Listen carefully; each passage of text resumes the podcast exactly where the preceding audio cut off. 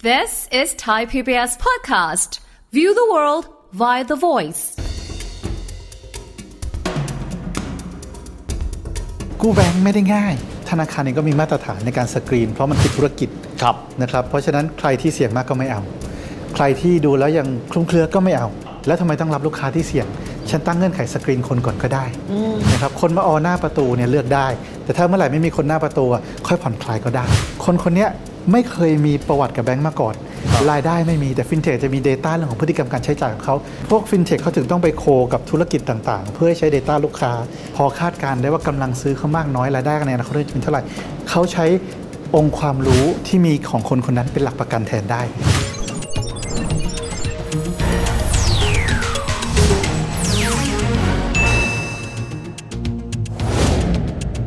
สวัสดีครับ ยินดีต้อนรับเข้าสู่รายการเศรษฐกิจติดบ้านนะครับ วันนี้จะมาคุยถึงเรื่องของสินเชื่อนะครับท่านสังเกตไหมครับ ระยะหลังๆเวลาที่คนที่จะกู้เป็นสินเชื่อเพื่อการบริโภคอาจจะหันไปมองนะครับ สิ่งที่เป็น non bank บ้าง หรือว่าบางทีอาจจะเป็นหนี้นอกระบบบ้างคำถามก็คือว่า แล้วทำไมธนาคารพาณิชย์ทั่วไปเนี่ยเขาถึงดูแล้วไม่ค่อยจะให้สินเชื่อมากนักสักเท่าไหร่เลย มันเกิดอะไรขึ้นทั้งที่ในช่วงนี้เนี่ยดอกเบี้ยก็ปรับตัวสูงขึ้นมาแล้วเขาก็น่าที่จะได้รับดอกเบี้ยเยอะขึ้น คุยประเด็นนี้กันเลยนะครับ กับทางด้านอาจารย์ประจำคณะเศรษฐศาสตร์ของมหาวิทยาลัยธรรมศาสตร์ ดรเกียรติอนันต์ล้วนแก้วอาจารย์สวัสดีครับ สวัสดีครับ อาจารย์ครับเริ่มต้นอันนี้น่าสนใจมากทำไมคนไทยจำเป็นต้องมีการไปกู้ เช่น non bank นะครับสินเชื่อนอกระบบธนาคารพาณิชย์เราก็มีเยอะแยะเลยเนาะแต่ทำไมถึงนิยมไปทางโน้นฮะอาจารย์ ชักหน้าไม่ถึงหลังไงครับ โอ้ คำเนี้สำคัญเลย ครับ ก็เลยต้องไปชักเงินในอนาคตมาใช้แทน อ๋อครับ นะครับ มันเป็นเพราะว่าจริง ๆ ต้องบอกว่าหลังโควิดตอนโควิดอะคนช้ำเยอะ อืม อาจจะช้ำโดยตรงที่ตกงานหรือ ครับ ช้ำตอนที่ธุรกิจไปไม่ได้ เพราะฉะนั้นมันเป็นภาวะที่หนี้เพิ่มรายได้นิ่งหรือไม่มีเลย อืมอืม นะครับ ดังนั้นพอมาถึงจุดเนี้ยก็เลยมีคนมองว่าจำเป็นต้องหาเงินในอนาคตมาใช้แล้วล่ะ อืมอืม อาจจะเป็นกลุ่มที่เขาลำบากจริง ๆ ไม่มีเงินใช้ อืม หรือเป็นกลุ่มที่เขามองว่าได้เวลาจะต้องเริ่มธุรกิจต่ออ ม ก็ ก็จะต้องไปกู้ เพราะฉะนั้นสภาพคล่องที่มีอยู่เดิมอะมันไม่พอ ครับ ไม่ว่าจะทางใดทางหนึ่งก็ต้องหันไปที่แบงก์ก่อนละครับ ครับแต่ปกติเวลาที่จะกู้ผมว่าหลายๆคนก็บอกไปธนาคารเนอะเพราะว่ามีหลักมีฐานแน่นอนนะฮะเพราะถ้าเกิดเราไปนอกระบบบางทีอาจจะเจอทวงหนี้โหดก็ได้นอนแบงก์เองดอกเบี้ยก็ไม่ไม่ได้ต่ำเลย ถ้าเกิดว่าเทียบกันทำไมเขาถึงจำเป็นต้องหันไปมองเช่นนอกระบบก็ดี หรือว่าหันต้องหันไปมองเรื่องของนอนแบงก์ฮะ เพราะว่ากู้แบงก์ไม่ได้ง่าย อืม นะครับ ก็เข้าใจว่าธนาคารเองก็มีมาตรฐานในการสกรีน เพราะมันคือธุรกิจ ครับ นะครับ เพราะฉะนั้นใครที่เสี่ยงมากก็ไม่เอา ใครที่ดูแล้วยังคลุ้มเครือก็ไม่เอานะครับ แล้วความที่เป็นธนาคารเนี่ยตอนเนี้ยเขาเขาเรียกว่ามีอำนาจต่อรองสูงกว่าเลือกลูกค้าได้ ครับ แล้วทำไมต้องรับลูกค้าที่เสี่ยง ฉันตั้งเงื่อนไขสกรีนคนก่อนก็ได้นะครับ คนมาออหน้าประตูเนี่ยเลือกได้ แต่ถ้าเมื่อไหร่ไม่มีคนหน้าประตูอะค่อยผ่อนคลายก็ได้ โอ้อ้าวอาจารย์ปกติแล้วผมเข้าใจอย่างนี้นะ แบงก์จะอยู่ได้ก็เพราะว่าดอกเบี้ยดังนั้นยิ่งมีคนกู้เท่าไหร่ก็ยิ่งน่าจะได้ประโยชน์มากขึ้นเท่านั้นไม่ใช่เหรออาจารย์ แต่จริง ๆ นั่นคือทัพเดียวธนาคารถ้ามองเป็นกองทัพเนี่ยธนาคารมีทัพสินเชื่อ ครับ ทัพสินเชื่อเนี่ยคือดอกเบี้ยสูงก็ได้ อืม แต่ว่าดอกเบี้ยสูงก็ถึงต้องเก็บกลับมาได้ด้วยนะ เพราะฉะนั้น โอ้ ดอกเบี้ยสูงไม่พอ ครับ ต้องสูงแล้วฉันเก็บกลับได้ด้วย ทัพที่ 2 คือทัพลงทุนเงินที่มีอยู่ไปลงทุนในที่ต่างๆ แล้วได้รีเทิร์นกลับมา ครับ แล้วทับที่3คือค่าธรรมเนียมต่างๆ ที่เราจ่ายเวลาใช้บริการธนาคาร อ๋อสามทับ ไม่ใช่แค่ทับเดียวนะ ไม่ใช่แค่ทับเดียวเพราะเมื่อก่อนธนาคารมีทับเดียว นั่น ครับ คือโมเดลเก่า อืม แต่พอเขาจายเป็นกระจายเป็น 3 ทับแบบเนี้ยทับหนึงอาจจะเปรี้ยอีก 2 ทับเดินได้ ก็ไม่จำเป็นต้องเสี่ยงกับทับนี้ ครับ ครับ ทีนี้ต้องถามอาจารย์อย่างนี้ทำไมเขาจึงมองว่าการปล่อยสินเชื่อให้กับคนไทย มีความเสี่ยงมากกว่าในอดีต เพราะถ้าเกิดว่าไม่เสี่ยงก็คงจะไม่มีสินเชื่อนอกระบบ หรือว่านอนแบงก์เกิดขึ้นมาเยอะแยะแบบนี้ครับ ธนาคารเขามองสถานการณ์ความสามารถในการชำระหนี้คืนของประชาชน หรือว่าภาคธุรกิจไทยยังไงบ้างครับ ถ้าภาษาชาวบ้านเป็นระดับที่น่ากังวลมาก อย่างนั้นเหรออาจารย์ ใช่ครับ คือแค่ตัวเลขบอกนี่คน90%ของ GDP มันคือขายประเทศวันเนี้ยได้กลับมา 10 บาท จากร้อย โอ้ บาท โหอาจารย์น่ากลัวมากโอเค ใช่ คือถ้าเรามองภาพแบบนี้ปุ๊บเนี่ย เพราะฉะนั้นคนที่เดินเข้ามาเนี่ยหนี้สินล้นพ้นตัว แล้วอีกภาพหนึงคือเศรษฐกิจไม่รู้จะโตกี่เปอร์เซ็นต์ ครับ คุณจะมีกำลังหารายได้กลับมาคืนเราหรือเปล่า เพราะเป็นแบบนี้ปุ๊บเขาก็เลยยึดฐานลูกค้าเดิม แล้วปล่อยสินเชื่อเพิ่มในกลุ่มที่เขามั่นใจดีกว่า เพราะธนาคารไม่ได้เน้นเรื่องของการลดความเหลื่อมล้ำนี่ธนาคารพาณิชย์เขาไม่จำเป็นต้องปล่อยร้อยคน ถ้าปล่อยคนเดียวแล้วเป็นคนที่การันตีว่าได้เงินกลับมาครบเขาก็ปล่อยคนเดียวก็ได้ โอ้โห อาจารย์อยากให้เล่าให้ฟังที่บอกว่ามีความน่าเป็นห่วงมากเนี่ยเรื่องความสามารถในการชำระหนี้คืน ของภาคประชาชนเป็นหลักแล้วกับภาคธุรกิจ SME เนี่ยมันน่าห่วงขนาดไหนครับอาจารย์ น่าห่วงขนาดถ้าพูดตอนนี้ก็เหงื่อตกอะครับระดับนั้น อย่างนั้นเลยเหรอฮะ อย่างนั้นครับ เนื่องจากว่าเรามองแล้วว่าเศรษฐกิจกว่าจะคือ จะโตให้มันกลับไปอยู่ในจุดถึงปี 62 ได้เนี่ยสองสามปีข้างหน้าต้องโต 3-5% ครับ ซึ่งมันยากมาก อืมอืม ในความท้าทายตัวเลขที่เราคุยกันเรื่องของการส่งออกที่ยังไม่ได้ดีขึ้นที่ทางเศรษฐกิจโลกมันท้าทายมาก แล้วมันต้องโตแบบที่กระจายเงินแบบลดความเหลื่อมล้ำด้วยนะ โอ้ไม่ใช่โตกระจุกบางเซกเตอ ใช่ ร์ไม่ได้ โตแบบเหมืออีก นเมื่อก่อนไม่ได้แล้ว เพราะฉะนั้นการโตบอกให้ยฉันโต 5%แต่มันเป็นลงแค่คนไม่กี่กลุ่มเนี่ยความเสี่ยงในทางการเงินก็ยังมีอยู่ ครับ เพราะฉะนั้นมันต้องโตแบบอ่ะสามเปอร์เซ็นต์แรกอาจจะเหมือนเดิม อีก 2%ที่โตมันกระจายไปให้คนทั่วไปยิ้มได้ แบบนี้อ่ะมันถึงจะทำให้แบงค์เขาเริ่มคลายใจ ครับ ว่าเอออย่างน้อยเนี่ยเขาเริ่มเห็นหนทางไปนะ ครับ ตัวเลขต่างๆ มันเริ่มดีนะ ค่อยๆ กล้าปล่อยกู้นะครับ ต้องนึกไว้เสมอว่าแบงค์ไม่ใช่ธนาคารการกุศล อ่า เขามาเพื่อทำธุรกิจ ครับ เพราะฉะนั้นเนี่ยการมองความมั่นคงขององค์กรของเขาต้องเป็นหลักอยู่ละ ครับ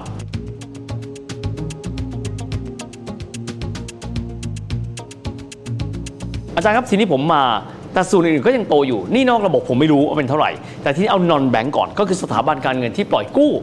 ทำไมเขาก็ยังเดินหน้าในการปล่อยกู้ได้อย่างเมามันทั้งๆที่ความเสี่ยงก็คือสังคมไทยเหมือนกันนะอาจารย์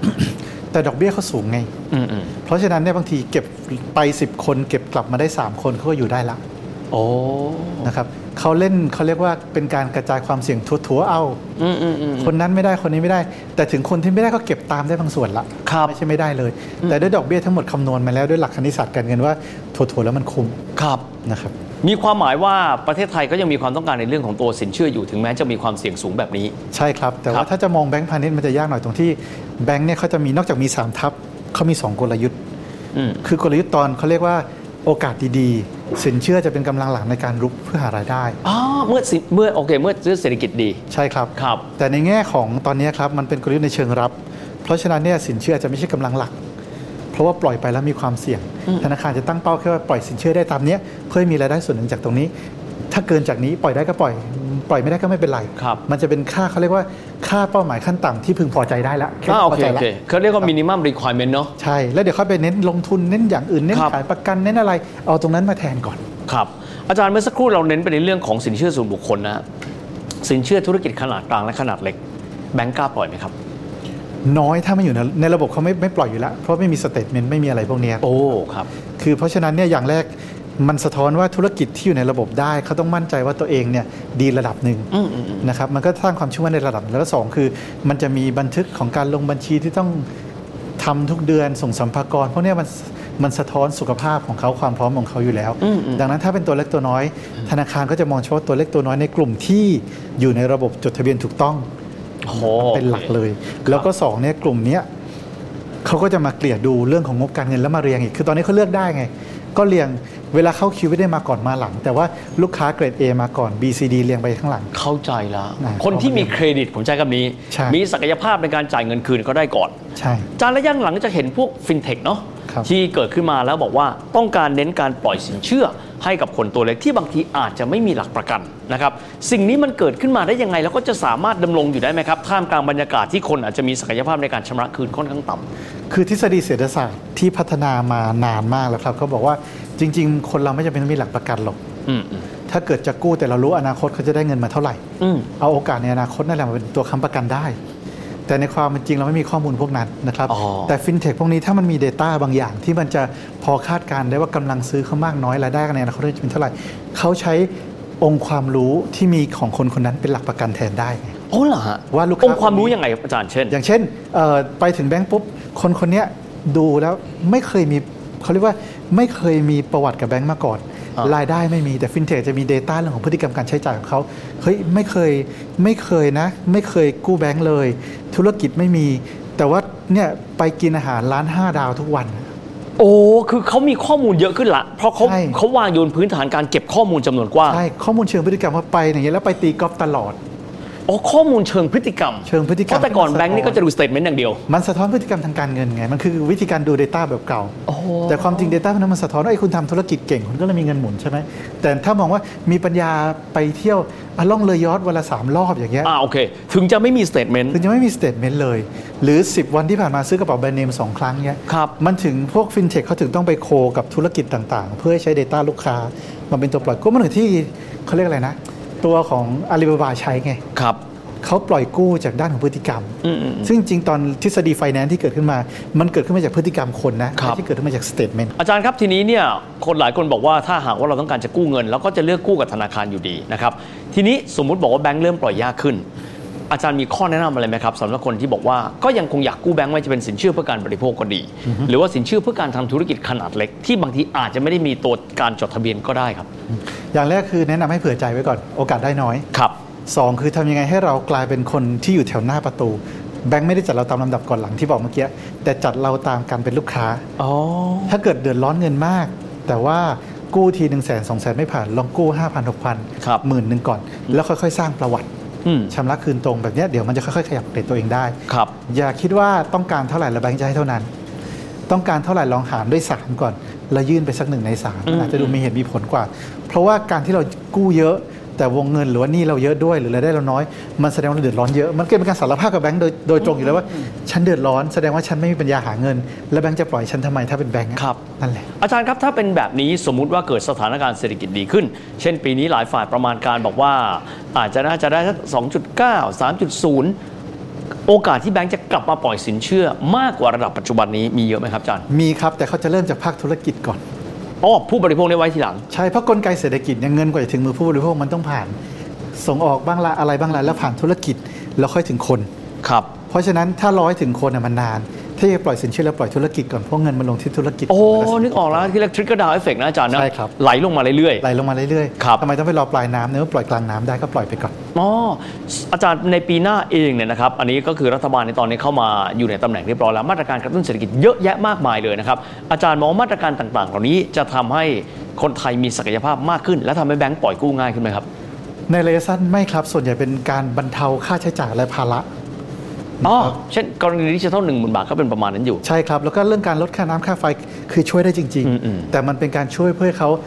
โลงอก แต่ไม่ได้เพิ่มขีดความสามารถในการหาเงินของผู้กู้ ครับ เพราะฉะนั้นเนี่ยเราบอกค่าใช้จ่ายน้อยลงก็จริงแต่แบงค์ยังมองคุณก็ยังทำมาหากินไม่ได้นี่เงินเดือนคุณไม่เพิ่มนี่มันเป็นคนละประเด็นกัน เพราะฉะนั้นโจทย์ที่ต้องทำคู่กันไปด้วยคือทำยังไงให้คนไทยลืมตาอ้าปากได้ ไม่ใช่แค่มากังวลเรื่องของค่าใช้จ่ายอันนี้เบาลงได้แล้วแต่ว่า ครับ ต่อไปคือช่วยให้คนยิ้มได้ ลืมตาอ้าปากได้ แล้วสำคัญต้องใช้คำว่าเขามองเห็นทางไปในชีวิตอะรัฐบาลไหนทำแบบนี้ได้เนี่ยผมว่าไม่ว่าจะโดนโจมตียังเขาจะไปต่อได้ครับ ครับเอ่อผมมาอีกส่วนหนึ่งกันบ้างเมื่อเปรียบเทียบบางทีเรามองเศรษฐกิจไทยจะรู้สึกว่าหดหู่นะฮะเปรียบเทียบกันกับประเทศอื่นๆที่เป็นเพียร์คือกลุ่มอยู่ระนาบเดียวกันเนี่ยความสามารถในการชำระคืนหนี้ของคนอาของประเทศอื่นๆย่ำแย่เหมือนบ้านเราไหมครับ มีแย่กว่าซะเยอะกว่าดีกว่านะ อ๋อเหรอครับอาจารย์ นะครับ โอ คือ เ จริงๆภาพของเราเนี่ยแม้ว่าเราจะเป็นคนป่วย แต่เป็นเหมือนกับคนป่วยที่มีมัดกล้ามเนื้อ อ๋อยังยังทรงตัวได้ ยังทรงตัวได้ อ้าว ไม่ได้ป่วยจนกู้ไม่ขึ้น พื้นฐานเศรษฐกิจเรายังมีความแข็งแกร่งระดับหนึ่งแต่ว่าไม่ใช่ทำให้เราต้องหลงระเริงนะ แต่มันต้องเป็นการรีบฟื้นฟูตัวเองให้เร็วที่สุด ครับอาจารย์ นะครับเพราะฉะนั้นเนี่ยความเชื่อมั่นเรายังมีแล้วจริง ๆ ถ้าเรามองในแง่ของกลไกต่างๆ มันมีการพัฒนาขึ้นเยอะอย่างเช่น แม้แต่กระบวนการทำธุรกิจที่เราใช้ดิจิทัลเข้ามามากขึ้น ครับ รัฐบาลดิจิทัลเรามันคืบหน้าไปเร็วมาก หรือแม้แต่ทุนสำรองของเราที่มันเยอะขึ้นนะครับเรื่องของการที่ภาคเกษตรแล้วมีสัญญาณหลายอย่างที่มันเป็นในเชิงบวกที่เราจะเห็นสมาร์ทฟาร์มเมอร์เริ่มเติบโตขึ้นคือ มันมีสัญญาณบวกเล็ก ๆ แต่นี่คือดาวที่มันไม่ส่งแสง ครับ หน้าที่รัฐบาลตอนนี้คือเปลี่ยนจากดาวให้เป็นพระอาทิตย์ได้ไหมแล้วทำให้ประเทศไทยส่องประกายให้ได้อะผมว่าโจทย์ใหญ่มีตรงนี้แหละ อืมอาจารย์ครับเรื่องของดอกเบี้ยขาขึ้นนะครับโอเคสหรัฐอเมริกาก็ขึ้นปรื๊ดไปเลยนะฮะบ้านเราก็ขึ้นอาจจะไม่ได้เยอะขนาดนั้น มันส่งผลกระทบต่อเรื่องของการเข้าถึงแหล่งทุน หรือแม้กระทั้งเงินกู้ของคนไทยมากน้อยขนาดไหนไหมครับเพราะปีหน้าอาจจะเป็นไปได้อาจจะมีการเฟดไพวอตคือการเปลี่ยนทิศนโยบายของสหรัฐ ซึ่งบ้านเราเองก็อาจจะมีการผ่อนคลายมากขึ้นอาจารย์มองอย่างนั้นไหมครับ คือผมว่าอเมริกายังยังต้องขยับดอกเบี้ยอยู่นะ อืม นะครับส่วนประเทศไทยเองก็ขยับยาก เพราะว่าขยับแล้วกระทบกับคนเยอะเหลือเกิน อืม ครับดังนั้นการจะมองไปข้างหน้า ผมว่าดอกเบี้ยอาจจะไม่ใช่ปัจจัยหลักเท่ากับเรื่องของความสามารถในการที่สุดท้ายเราจะหาเงินได้หรือเปล่า อันนี้สำคัญมากเลย มันกลับมาสู่ตรงนี้เลยครับ แล้วนี่คือจริง ๆ ภารกิจที่ประชาชนที่เลือกเขามา หรือแอบเชียร์เขาที่หลังคาดหวังคือ รัฐบาลชุดเนี้ย หลังจากนี้ทำให้ฉันเห็นทางได้ไหมว่าต่อไปเงินจะเข้ากระเป๋าฉัน ฉันไม่กังวลเรื่องลูกหลาน ฉันจะได้ไปเรียนหนังสือลูกหลานฉันจะไปเรียนหนังสือ สินค้าฉันจะขายได้ เงินจะกลับมาอยู่ในกระเป๋า แล้วเขามีเบนช์มาคือยุคก่อนหน้านี้ที่ร่างของรัฐบาลนี้เป็นเวอร์ชัน1.0 2.0 เคยทำมาได้ระดับหนึ่ง เพราะฉะนั้นทำตรงนี้ให้ได้ครับ แล้วเรื่องพวกเนี้ยที่เราคุยกันมันจะกลายเป็นเรื่องไม่สำคัญเลยแม้แต่ค่าครองชีพ ถ้าของมันแพงขึ้น 10 บาทแต่เงินเราเพิ่มขึ้นร้อยบาทเนี่ยไม่ใช่ประเด็นละ โอ้โหอาจารย์ผมว่า เปิดสมองมากๆสำหรับการพูดคุยว่าคงจะไม่ใช่เฉพาะนะครับเรื่องเฉพาะหน้าแต่เป็นเรื่องที่จะทำยังไงจึงมีศักยภาพที่สูงขึ้น วันนี้ขอบคุณอาจารย์มากนะครับขอบคุณมากอาจารย์ ครับ เจ ผม ตนะครับ ชอบจังเลยนะครับว่าทำยังไงให้ดาวนี้เริ่มต้นฉายแสงบ้าง แต่ไม่ใช่แค่นั้นครับ อยากให้ดวงดาวเหล่านี้กลายเป็นพระอาทิตย์ส่องแสงได้ด้วย เพราะถ้าศักยภาพสูงเงินเข้ามาเยอะเรื่องดอกเบี้ย หรือการเข้าถึงสินเชื่ออาจจะกลายเป็นเรื่องเล็กไปเลยก็ได้สำหรับวันนี้เวลาของรายการก็หมดลงแล้วนะครับแล้วพบกันใหม่โอกาสหน้า สวัสดีครับ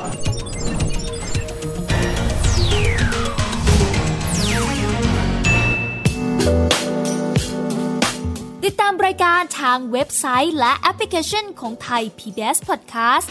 Spotify SoundCloud Google Podcast Apple Podcast และ YouTube Channel ไทย PBS Podcast Thai PBS Podcast. View the world via the voice.